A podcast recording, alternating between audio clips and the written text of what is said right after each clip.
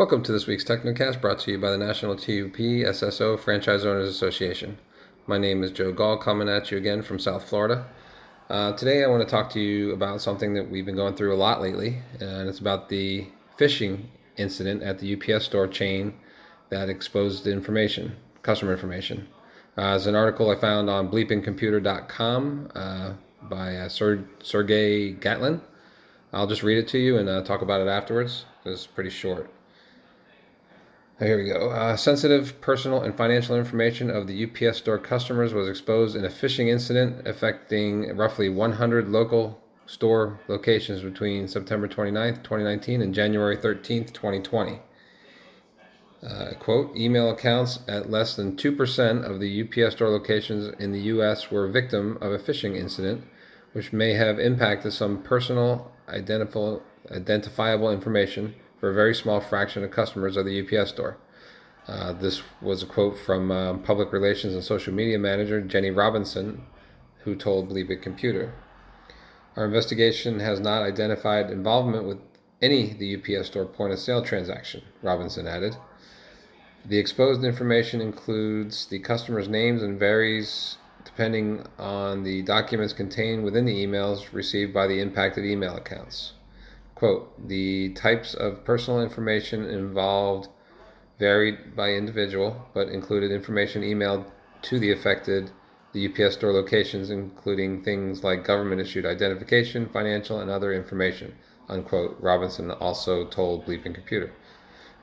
the UPS store runs the largest franchise system of retail shipping, print, postal, and business services centers in the U.S., according to the company with around 5,000 active locations across North America and Canada, US, and Puerto Rico. In a filing with the Vermont Attorney General, retail shipping chain giant the UPS store said that an unauthorized person potentially had access to un, to a limited number of local store email accounts. The company found customer personal information in the email accounts compromised in the phishing attacks after reviewing them during the incident investigation. The personal information was contained in documents that were emailed to the local store location for printing or similar services provided by those locations. The UPS store explained in emails sent today to affected clients. You or somebody you know may have emailed the documents containing personal information to the local store for this service. We are unaware of any misuse of your personal information in connection with the incident at this time. The notice of data breach further details. Immediately upon discovering this, this incident, the UPS Store Inc. initiated an investigation to assess the incident's scope, including engaging a third party cybersecurity firm, and has taken steps to further strengthen and enhance the security, the security of systems in the UPS Store Inc. network, including updating administrative and technical safeguards. Uh, that quote was from the UPS Store Inc. Um, the UPS Store provides affected customers with a 24-hour membership to Experian IdentityWorks, with which provides them with credit monitoring and identity theft restoration services. The article also went on to talk about the incident of 2014, um, which said this is not the first time the company faced a potential data breach, with um, since it also warned customers in 2014 that point of sale systems were infected with malware. You know, 51 locations in 24 states only about 1% of the 4470 franchise center locations over roughly seven months. The customer information that may have been exposed includes names, postal addresses, email addresses, and payment card information, Tim Davis, the president of the UPS store, said at that time. Not all of this information may have been exposed for each customer. Based on its current assessment, the UPS store has no evidence of fraud arising from this incident. The limited Malware intrusion was discovered at only 51, per, 51 of the UPS Store franchise center locations and was not present on the computer systems, computing systems of any other UPS business entities, Davis also added. Okay, it's the end the other article. so now we know why we are going through this uh, multi step authentication process just to enter our emails and the hub or everything else we have to do in our business. Yes, several stores were involved in the phishing of information. It obviously made it to the general public because I found this article on the internet. And I even I doubt it's over. You know, Home Office reacted quickly by hiring a security company, which I'm sure convinced them to take drastic measures, which we are going through right now. Most of us were without our store emails for at least a half a day just a couple days ago. Uh, all of us can't use our MFPs to scan an email anymore. We have to scan it to a folder on our lobby computer and then um, email from there. Some of us are even having trouble doing that. We have to spend more time completing what used to be a very simple task. I have learned through this association that it is possible to open an alternate email address to circumvent this process. I plan on getting a Gmail account um, soon if this problem doesn't get fixed, or maybe just um, getting my store its own domain.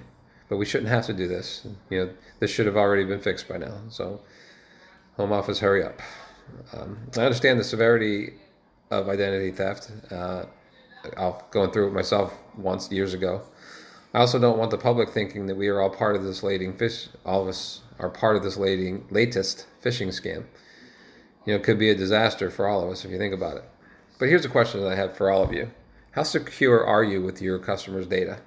You know, how many people leave their driver's licenses, social security cards, or other personal papers on your copiers and walk out? You know, how many people fax you their personal information and let it sit in your fax bin for days? And the computer's no different. You know, we do have deep freeze, which when used correctly, is supposed to erase customer files. How many times do you use your back office computer to receive and print these papers when the lobby machine is being used? Um, do you leave the computer on center mode, or you are you strict with the uh, customer mode? You know, we employ kids, we employ ex-cons. Hell, the job market's so thin, we employ anybody with a pulse right now. And how well do you trust these associates? Do you do background checks? Even if you do, will you know what'll show up? you know, customers trust us all the time with their private documents. You know, they leave their licenses, they, they print their documents without even uh, making sure we delete them from our computers. You know, just last week I had a customer that was adamant about watching me delete her files right in front of her. You know, a couple clicks, it was gone. I said, "There you go," and she was satisfied and left. But I had to shake my head as she left. You know, how stupid is everybody? I didn't delete the email, so I could just reopen it. Nor could I, uh, nor did I delete my recycle bin. You know, if I was a thief, I could have a field day with these people. You know, people are just naive, but we all are. Our identities are out there and ready for the taking. We as franchise, we as a franchise are trained to handle this correctly, but we don't. Uh, I know that some of us are very thorough in this, and I'm not talking about you right here. Um, we all need to be like you. You know, home offices putting band-aids everywhere. You know, strong ones that we can't get off. Sometimes you need a team of good doctors to understand the infection before you stick an impenetrable band aid on it and hope the infection goes away. You know, those are my thoughts on our security issue right now. I admit I'm guilty of not paying nearly enough attention to it. I hope we all wake up and see what's going on right under our noses every single day.